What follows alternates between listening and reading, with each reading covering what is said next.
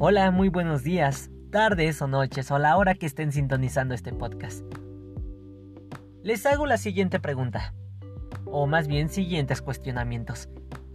¿Qué ocurre cuando un país termina independizándose de una nación tan poderosa como lo es un imperio monárquico?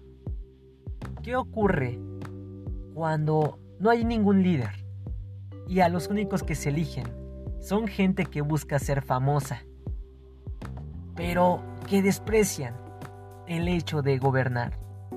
¿Qué ocurre cuando un soldado que parecía ser la salvación termina perdiendo más de la mitad del territorio de nuestro país? ¿Qué ocurriría si México hubiera pensado mejor sus decisiones? Sean bienvenidos a Hablemos de. Disfruten de su bebida Enseguida comenzamos.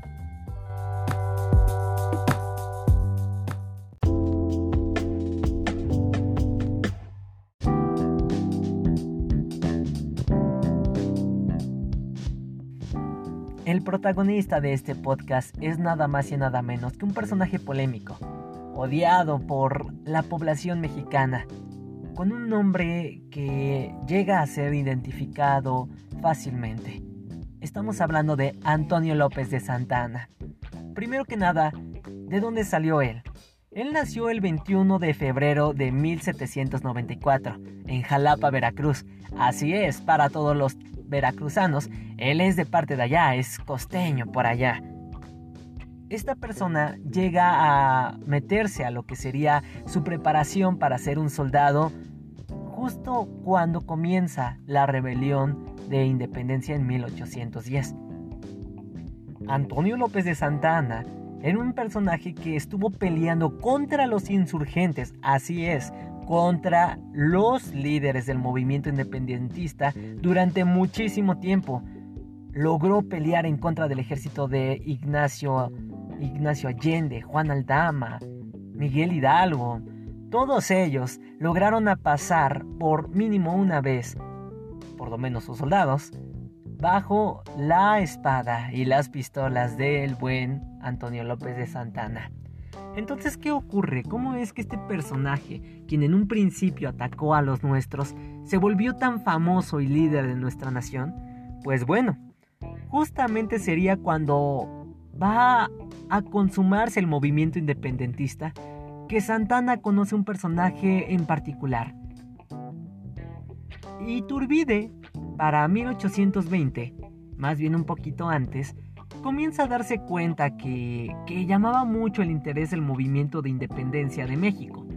Y en un giro de la trama inesperado, porque estamos hablando de una independencia que ya no tenía líderes, que ya se había muerto Miguel Hidalgo, que ya se había muerto José María Morelos y Pavón, que ya no tenía a nadie importante que dirigiese a esa gente, más que Francisco Javier Mina o Leonora Vicario, de la nada Iturbide decide apoyar a esta cuestión de los insurgentes.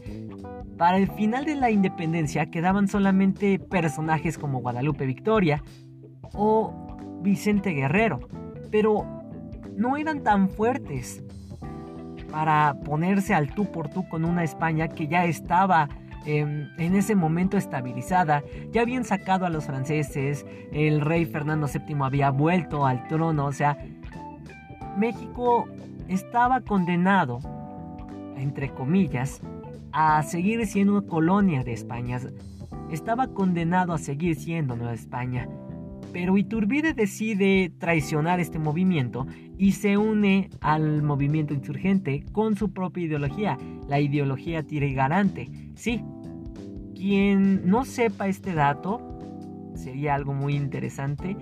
La bandera de México actualmente se, se, constituye por tres colores, que es el verde, el blanco y el rojo con el águila en medio. Estos colores en un principio fueron adoptados por primera vez por el, emperador, más tarde emperador más bien, el soldado Iturbide. Él había creado la ideología trigarante. Y de esta manera, con una coronita en medio, una coronita como de rey, él logra dar marcha a lo que sería la consumación de la lucha de independencia, la cual llegó un 27 de septiembre de 1821, un año después. Antonio López de Santana va a ser un soldado importante, puesto a que va a estar ganando batallas de alguna manera claves para que logre de alguna manera el triunfo de la independencia. Antonio López de Santana en este momento ya se hacía con una fama de un soldado muy muy fuerte. Tenía una visión de campo excepcional. Ocurre la independencia de México en 1821 e Iturbide es nombrado emperador de México. No obstante, como que Santana nunca le pareció la idea, sí era muy amigo de Iturbide, pero como que no le gustaba mucho la idea que un pillo, y así lo catalogó él, un pillo tomara las riendas del país. Entonces él dice, este pillo va a ser emperador, va a ser gobernante de México. Y Turbide logra escuchar todo eso y dice, ay, muy canijo conmigo, pues te voy a destituir de tus cargos de soldado y te me vas bien a la chinita. Santana para este momento, pues él se contracalienta, él dice, ay, tanto que te apoyé y me tratas así. Digo, ya ni Judas trató tan feo a Jesucristo, ¿no? O sea, tantita lealtad y Turbide. En 1823, 19 de marzo, por esas fechas, él decide unirse al plan de Casamata. Quien no sepa cuál era el plan de Casamata, fue el plan no para matar una casa, sino para rebelarse en contra de Iturbide. Estaban comandados por las personas Vicente Guerrero y Guadalupe Victoria. Estos personajes pues deciden crear este movimiento y buscaban descarrilar a lo que sería el emperador. Iturbide se quiso defender como pudo, pero irónicamente jamás, jamás pudo sostenerse. Su imperio termina cayendo. En 1823 también el buen de, Antonio López de Santana se va para el puerto de San Juan de Ulúa y desde ahí comienza a combatir también, logrando sacar a los últimos españoles que quedaban como resistencia en México. Los expulsa del país y bueno, todos lo tenían como, como un santo. Lo habían puesto en un pedestal porque Santana era tan fuerte en las batallas que logró con su ayuda, ahora sí, su, su ayuda sirvió tanto que pudieron sacar a Iturbide de la nación. Es aquí cuando Santana comienza pues a tener cierto, cierto prestigio en la sociedad de, de la nación azteca. En 1828 Vicente Guerrero, bueno, hace una rebelión también porque de nueva, de nueva cuenta México comienza a tener problemas. México seguía en un, en un dilema muy fuerte. No había rienda, no había orden. Ni Vicente Guerrero, ni Guadalupe Victoria, ni nadie podía surgir en este momento para ponerle orden. Había una teoría que se decía que en su momento, inclusive los mexicanos ya independientes, querían que Fernando VII pudiera gobernar al país.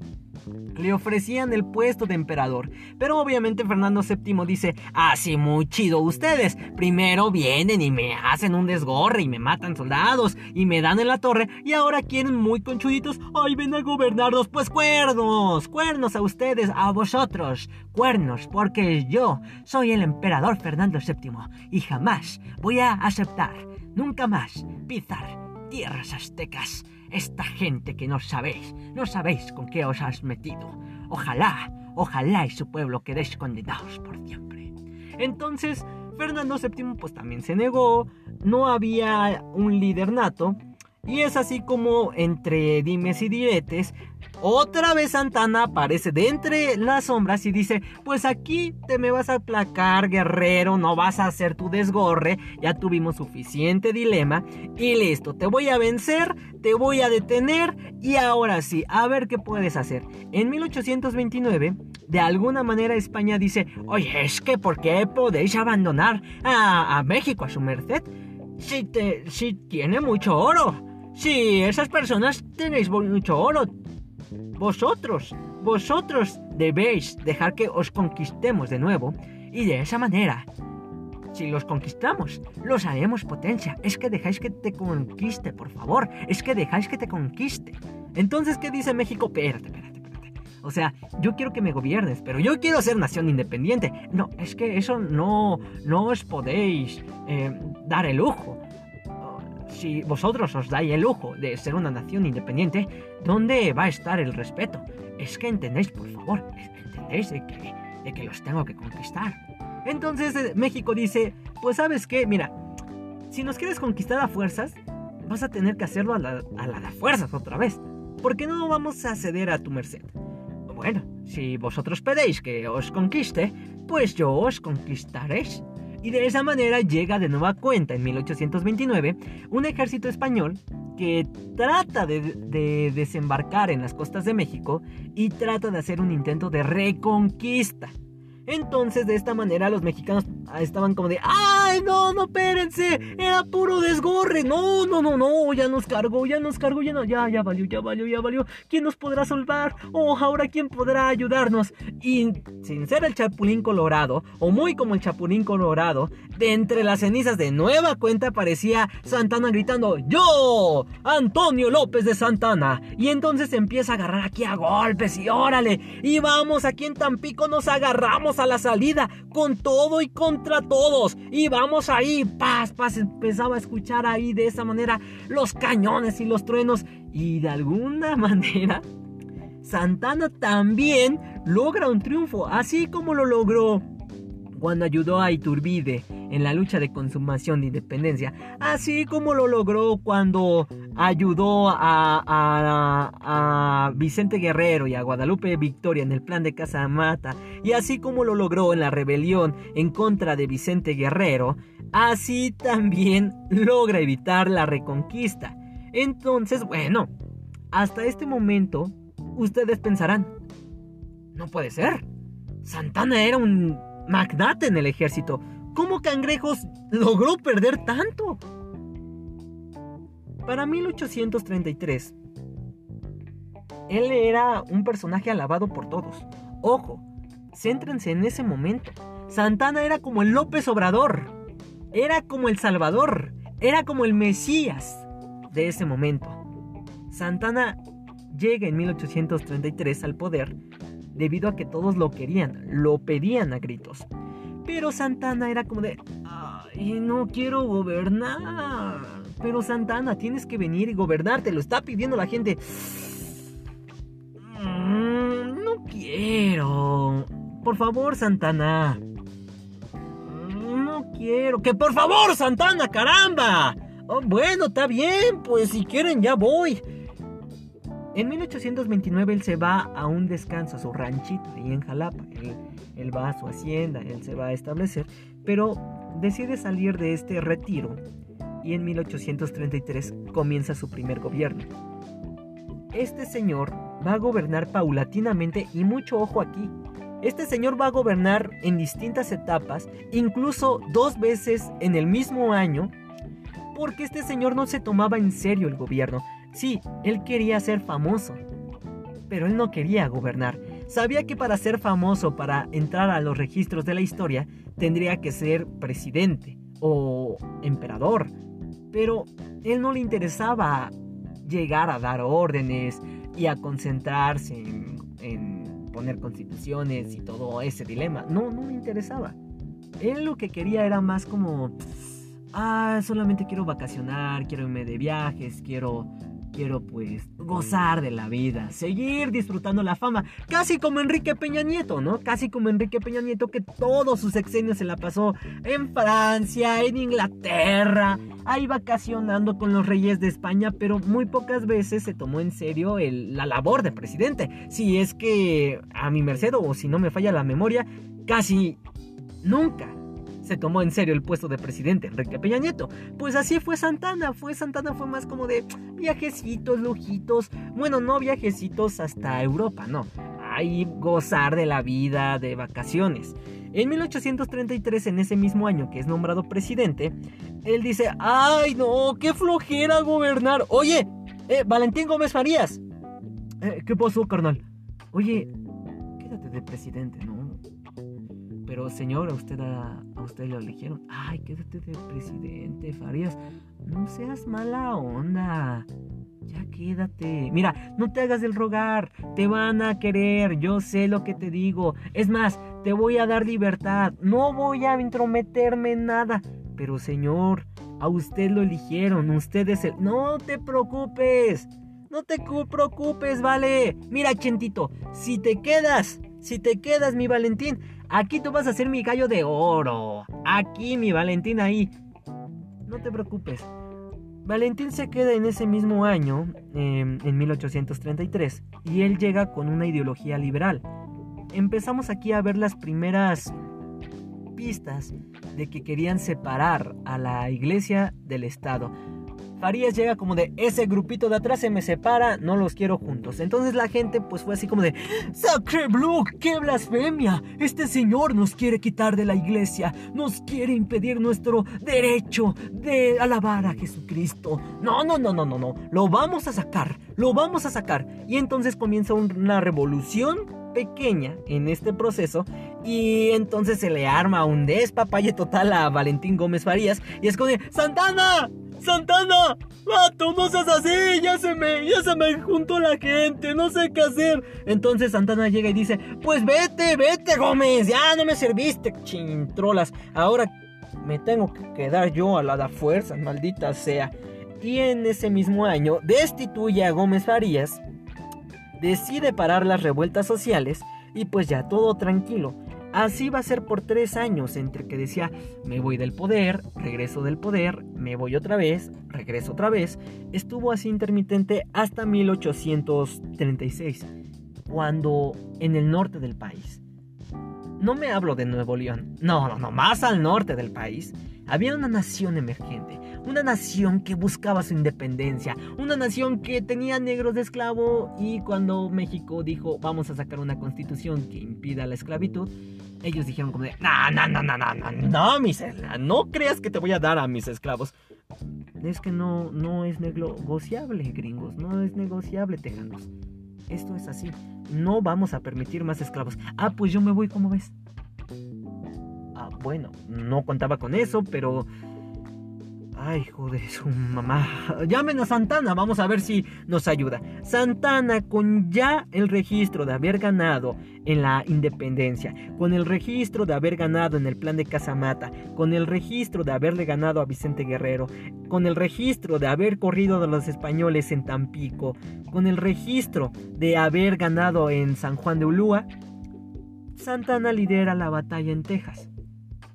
Se va para Texas Ahí pues el vato gana las batallas, ganó batallas en el Álamo, también ganó batallas en lo que fue eh, Goliat y Refugio, lugares de que fueron pues prácticamente campos de guerra. Ahí logra el triunfo de manera excepcional contra los tejanos. Sin embargo,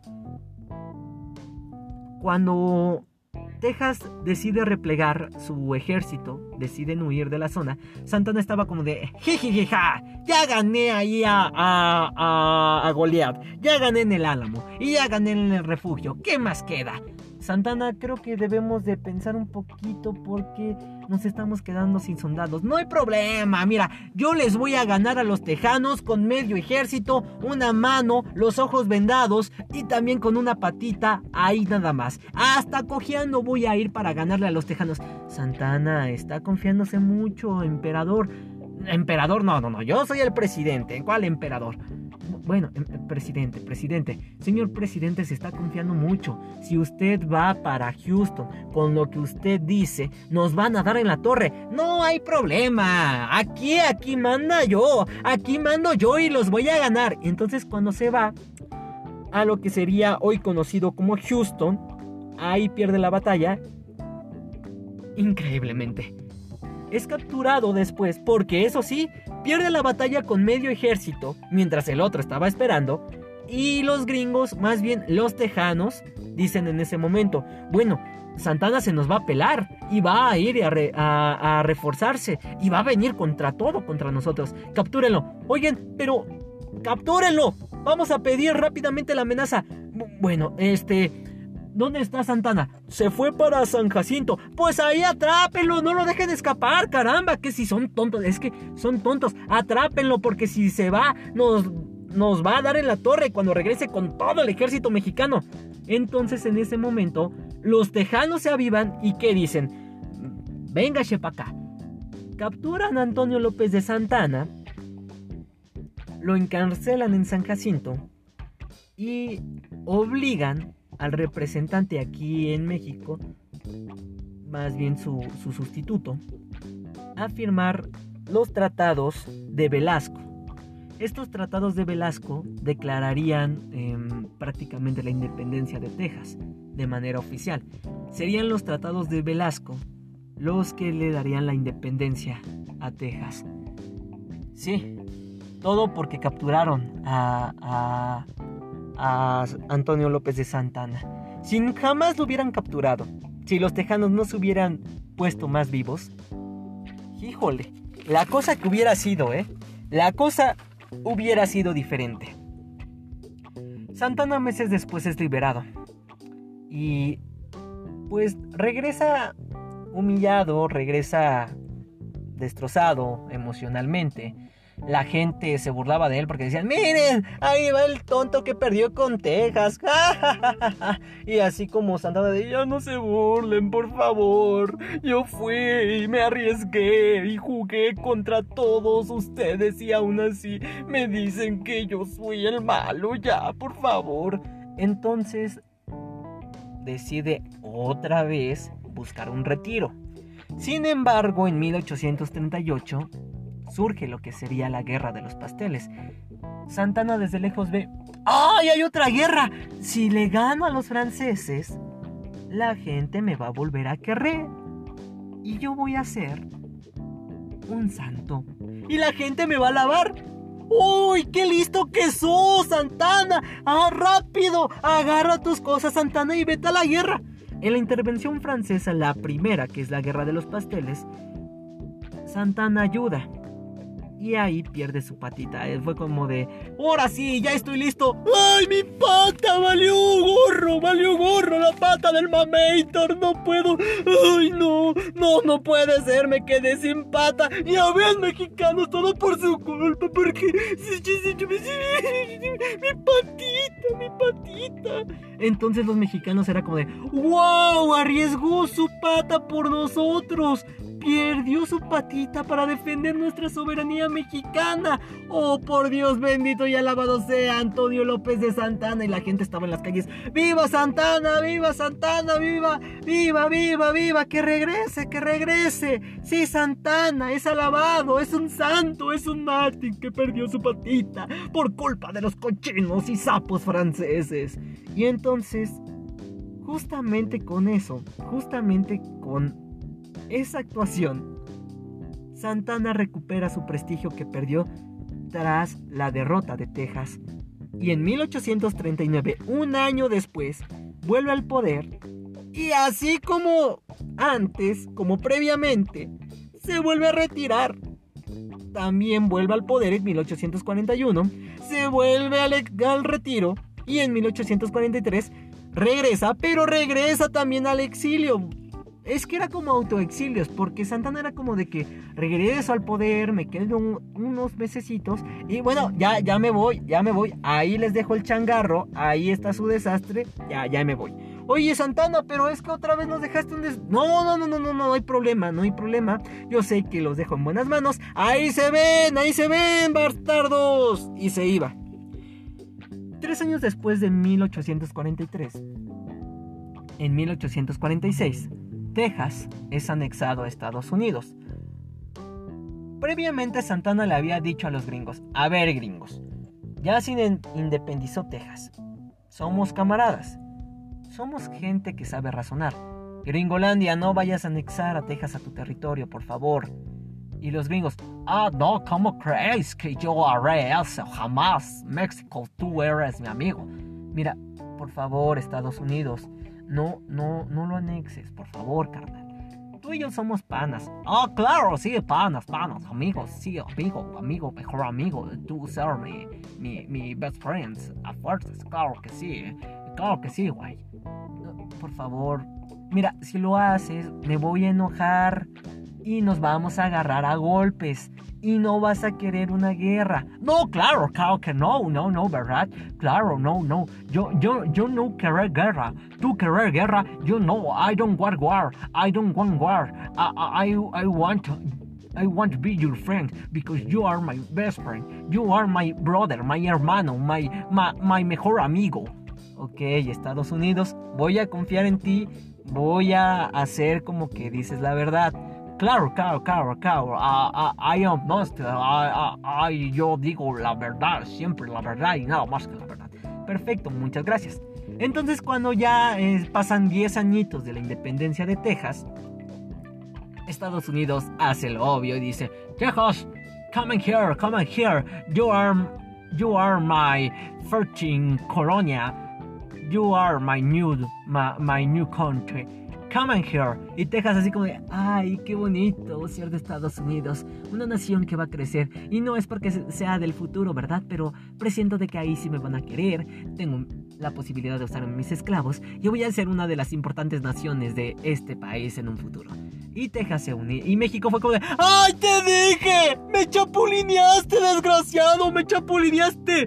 No, no, no, no, no. Eso sí fue traición. ¡Traición! ¡Traición, Estados Unidos! ¡Ahora sí te cargó el chagüistle! ¡No, hombre! Ya estoy afilando acá mi pistola, mis armas. ¡Ahora sí, hijo de su Pink Floyd! ¡No, ahora sí vas a saber lo que es el chile mexicano! Y Estados Unidos, ¡ah, no me preocupo porque en todo este tiempo, yo en secreto, yo preparé a mi armamento because mi army is the best, because mi ejército es mejor que el tuyo, porque tú no te preparaste, siempre estuviste en el retiro, mientras tanto yo, mira, desarrollé pistolas, desarrollé pólvora, desarrollé todo. Y ahora, oh, te voy a ganar. Because I am the best country of the...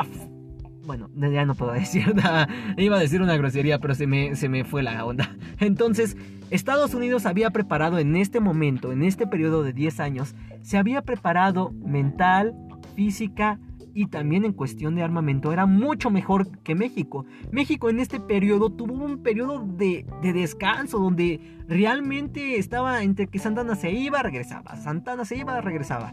Y no habían tenido como una preparación previa para un panorama de una guerra contra Estados Unidos. Habían subestimado de nueva cuenta al rival. Y Santana, bueno, cree que va a ser fácil, como fue fácil vencerle al Texas, que solo por un descuido perdió, y se va al norte. Sin embargo, poco a poco los gringos comienzan a invadir México. Llegan después a lo que sería em, la, la batalla de la Angostura dirigidos por el general Taylor, un general gringo muy, muy prestigiado allá en Estados Unidos, más en ese momento, logra derrotar a Antonio López de Santana, entonces él se tiene que ir replegando, cae en Cerro Gordo y también en Buenavista. Y justamente cuando llega por Churubusco, porque los gringos lo que hacen, también atacaron por el Golfo de Veracruz. O sea, imagínense el Golfo de Veracruz, ahí Veracruz, también fueron atacando por ese lado. Embarcaban desde la Florida y ahí fueron llegando por las costas de México. Entonces ya tenías ataque desde el norte y por el Golfo. México estaba acorralado. Llega a Churubusco y ahí entonces los mexicanos tratan de defenderse con todo lo que pueden. Ojo a esta anécdota. Estaban en ese momento dirigidos por el general Anaya, un general que también había sido un, buen estratega de guerra, pero en esa ocasión estaban aguantando con todo, ahora sí con todo. Parecía David contra Goliat. Por poco los mexicanos estaban a punto de ganar esta batalla. Sin embargo, oigan bien a esta anécdota. Hay una granada, en una ocasión, en esta ocasión más bien, en la guerra, lanzan una granada y la granada llega a un como depósito, una como chocita que tenían ahí y explota. Esa choza parecía que no era importante, pero ahí estaba todo el maldito armamento de México. Las armas, las pólvoras, todo estaba ahí. Porque ese gringuito desgraciado no falló la granada. Porque ese gringuito no falló la granada. Si la hubiera fallado, tal vez México hubiera aguantado más. Pero justamente esa maldita granada fue lo que dictaminó que México cayera en Churubusco y cuando llegan, los gringos, este, llegan a capturar al general Anaya y dicen, órale, ¿dónde, dónde está la, la, pólvora y su armamento? Y Anaya de alguna manera dice, ay, mira, mijo, ay, mijito chulo, si supieras, si supieras. Mira, es más, si ahorita la tuviéramos aquí, ustedes no estarían aquí, ya los hubiéramos asesinado. No, mijito chulo, qué inocente eres. Bueno, pues ahora comenzar la llegada a la capital. Y en 1847, justamente un 13 de septiembre, cayó lo que más nos dolió como mexicanos. Estados Unidos llega a la capital, a la Ciudad de México, toma el castillo de Chapultepec y el 16 de septiembre, justamente día de conmemoración de nuestra lucha de independencia o el inicio de la lucha de independencia, en Palacio Nacional, ahora donde vive el viejito de Macuspana. El asta, en el asta, la bandera que colgaba no era mexicana. Era azul con franjas rojas y blancas y con estrellas que representaban las 13 colonias. Estados Unidos colgaba su bandera también la colgaba en el castillo de, Chapultepec.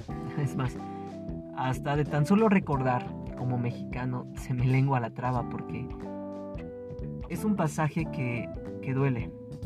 Duele, o sea, como mexicano duele. Hasta la fecha. Fue la derrota que yo creo que más llegó a costar. Porque México Tal vez pudo haber evitado esto. Tal vez llega en este punto en el que te preguntas, Santana fue muy bueno en un inicio. Pero si tan solo hubieran aparecido otros líderes, si Juárez hubiera aparecido antes, si no le hubieran dado toda la confianza a, Antonio, esto hubiera ocurrido? En 1847, México cae, en 1848 firma los tratados de Guadalupe Hidalgo, que le daría más de la mitad del territorio de México a Estados Unidos. Y Santana se retira otra vez. Dice, bueno, ya hice mi desgorre, ya perdí, ahí se ven. Sería hasta 1853 cuando a petición de ¿sí? de Gómez Farías, el mismo que, que estaba en 1833, Santana regresa al poder. En un momento, en un principio, Lucas Alamán decide ayudarlo, porque Lucas dice, bueno, Santana veo que veo que aún con 10 años ya de, experiencia, veo que aún estás bien, pero bien tarado. Así de que te voy a ayudar, te voy a ayudar un poquito. Lucas Alamán comienza a aconsejarlo y él va actuando de acuerdo a lo que le va diciendo Lucas.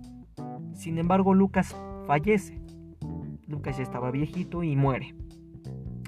Entonces Santana, justamente es a partir de 1853, que empieza su locura.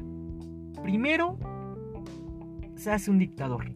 Segundo, cada vez que tú quisieras hablar con él, no le debías de llamar Santana, le tendrías que llamar Alteza Serenísima, o sea, por Dios, Alteza Serenísima, ni Turbide llegó a ser tanto. Él se creía que era elegido por Dios, él se creía que era el máximo, y no era para menos, la gente le decía, es que tú eres el único que nos puede gobernar. Mientras alguien decía en el fondo, oigan, pero si Santana es un mal presidente, ya perdimos mucho, ya le dimos todo a los gringos, no manchen. Pero la gente decía, los conservadores decían, es que Santana es el único que puede gobernarnos, porque somos una nación llena de salvajes que todavía no estamos preparados. Santana es nada más y nada menos que el Jesús en la tierra, que el bendecido, ese ser sagrado que ni siquiera merece. pisar tierra, él debería de pisar las nubes del cielo. Él debería de vivir en un castillo adornado con lo mejor de lo mejor. Estar rodeado de doncellas. Que la misma Virgen de Guadalupe lo bendizca, le dé su bendición. Santana regresa al poder otra vez en 1854. Y justamente es en este año cuando hay una persona, un insurgente, un liberal en ese momento, Juan Álvarez, decide crear el plan de Ayutla y decide, sabes que ya estoy hasta la coronilla, ya estoy hasta la coronilla de que Santana nos haga perder tanto. Vete mucho a chiflar a tu Mauser y te voy a dar en la torre. ¿Cómo ves? ¿Quién se une conmigo? Y a la causa se une Ignacio Comonfort. Y a la causa empiezan a surgir otros personajes que veremos posiblemente en un futuro, como Benito Juárez, como Lerdo de Tejada, como todos los que vamos a ver en un futuro en la guerra de reforma. Un año antes un año antes de que todo esto empezara a crearse, en 1854, empezaba el plan de Ayutla y con ello Santana estaba a punto de ser vencido y pues decide exiliarse. Se exilia a Colombia. Justamente es tiempo después que inicia la segunda intervención francesa por Napoleón III, que es cuando llegan y, persiguen a Benito Juárez, Benito tiene que huir, tiene que irse a Veracruz, tiene que huir a Estados Unidos, tiene que otra vez irse. Y pues los franceses logran llegar al territorio, ayudan a los conservadores y llega nada más y nada menos que Maximiliano de Habsburgo. Santana ve de nueva cuenta, así como como ocurrió después de la independencia de Texas, en la primera intervención francesa, ve una oportunidad de, limpiar su nombre. Sin embargo, cuando intenta venir a México, los franceses como que ya habían aprendido la lección y dicen, ¿quién viene a los orejos? Creo que es Santana. No, Sacre Blue, no permitan que llegue, no permitan que llegue, no, no, no, no, no, no, no. Y entonces cuando va a llegar justamente por el Golfo, porque él estaba, él pasa de, irse a Colombia, viene a México en 1854, lo exilian hacia, hacia las Bahamas. Él viene de las Bahamas, viene para desembarcar en el Golfo de Veracruz. Le impiden los franceses que lleguen y entonces tiene que irse otra vez a las Bahamas. En este momento, bueno, ocurre todo el despapalle, Maximiliano es fusilado en el, Cerro de las Campanas, en Europa ocurre la guerra franco-prusiana, los franceses pierden ante los,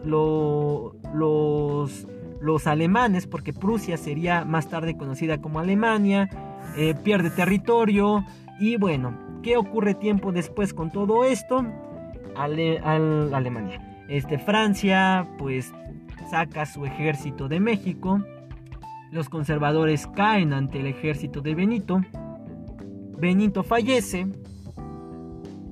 Y Santana quiere volver en 1867 al país.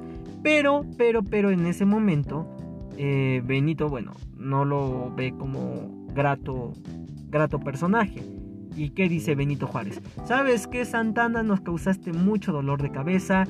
Me causaste muchas pérdidas económicas, causaste que Estados Unidos me odiara al final tuve que hacerme amigo de los gringos, causaste que España nos odiara, que Francia nos invadiera, que también Inglaterra se metiera al quite, aunque bueno, él no debería de tener vela en el entierro, pero decidió meterse. No, no, no, no, no. ¿Sabes qué, Santana? Aparte, aparte de todo, vendiste la, vendiste la mesilla, pa. Aparte de todo, vendiste la mesilla en, el, en 1853. ¿Crees que con todo eso voy a decir, ¿sabes qué? Ven a México. No, vete pero derechito al, rancho de López Obrador. ¿Y cuál es ese rancho de Obrador? Pues vete en un viaje en el tiempo a 2021 y ve cuál es el rancho de Obrador, porque no puedo decir la palabra, porque estoy bien encabritado contigo, López. ¿Sabes que Lárgate, Santana, no vuelvas a México. Entonces Santana, ¿qué dice? Bueno, ya me, voy a Cuba. Santana se va para Cuba. Y a partir del 67, de 1867, va a estar viviendo unos años ahí. Exactamente va a vivir alrededor de 7 años, exactamente 7 años. Él envejece él empieza a perder la vista. Se hace viejito, ya no puede moverse, aparte está cojo de una pierna. Perdió una pierna, su rodillita. No había manera de, de decir que Santana vivía feliz. Él estaba solo. En 1874, ya con la muerte de Benito, Sebastián Lerdo de Tejada llega al poder. Se entera de la situación que vive Antonio López de Santana y Tejada dice, mm, creo que estamos siendo muy malos con él. Dejen que, que venga. Le abre las puertas a Antonio y él decide irse para, pues sí, para su hogar, en Jalapa, Veracruz. Ahí él estaba triste, él estaba solo, enfermo, inválido, pobre y siendo un desconocido. El 21 de junio de 1876, en su hogar, dio su último suspiro y cerró sus ojos para jamás despertar fue el día en que el peor gobernante de México pereció. Hay cosas que podemos sacar de conclusión con esta aventura loca. México siempre ha elegido mal. Pero por alguna razón somos tan inocentes que con solo palabras bonitas nos dejamos convencer. Podemos incluso trasladarlo a la actualidad. Hay actualmente políticos que quieren volver al poder, que quieren regresar. Partidos políticos que tuvieron su oportunidad y crearon cosas iguales que Santana y aún así tienen el descaro de decir que son los mejores preparados. Es increíble cómo hasta la fecha seguimos viendo cómo personajes como Xochitl, como Xochitl Galvez, como Lili Telles, van y le besan los tanates a Vox en España para que vengan y pongan orden en México como en su tiempo lo hacían los conservadores. Los conservadores así era Así se hacían llamar esta gente, porque estaban arraigados a la iglesia en la época de la Reforma. Estos conservadores también le besaban los tanates a Antonio López de Santana. Y miren lo que hizo. Si tan solo alguien les hubiera puesto un alto, si tan solo alguien hubiera salido de entre las cenizas y hubiera dicho, ¿sabes qué? A chiflar a su madre. Y ¿sabes qué? ¿Sabes qué? Santana jamás vuelve a tomar el poder, tal vez como, como soldado sea bueno, tal vez en una guerra sí lo llamemos y que se agarre a, golpes con, contra, los, contra los españoles, los franceses, los gringos. Pero, pero, a él darle el mando al 100% jamás, jamás vuelve a dárselo. Jamás se, lo, se le vuelve a dar. Si tan solo alguien hubiera tenido ese pensamiento, hubiera sido inteligente, México todavía tendría una parte de su territorio. O por lo menos la mesilla, ya de perdida la mesilla, ya de perdida la mesilla. de perdida la mesilla que no se hubiera vendido. Pero no. Y hasta la fecha, esto lo digo honestamente, tal vez nosotros como mexicanos somos tan inocentes que creemos, que creemos aún, que creemos y nos atemorizamos cuando viene un panista y nos dice, vamos a hacer la nueva Venezuela. O cuando viene un morenista y nos dice, vamos a hacer lo peor de lo peor. Realmente México no ha tenido líderes políticos que se preocupen por la nación, solo por la fama. Y cuando aparece uno, deciden atacarlo, deciden desprestigiarlo, como pasó a Madero en el momento de la revolución. Pero bueno, eso ya es tema para otro podcast. Espero les haya gustado, espero y les haya agradado y que pues se hayan entretenido. Pongan sus comentarios, recomendaciones o observaciones que, que ah, pudieron notar en el podcast y los tomaré muy en cuenta. Muchas gracias por estar hasta aquí, porque solo ustedes hacen esto posible. Sin ustedes, HD no sería nada. Les deseo una linda tarde, un lindo día o una hermosa velada. Descansen. Nos vemos. Hasta la próxima.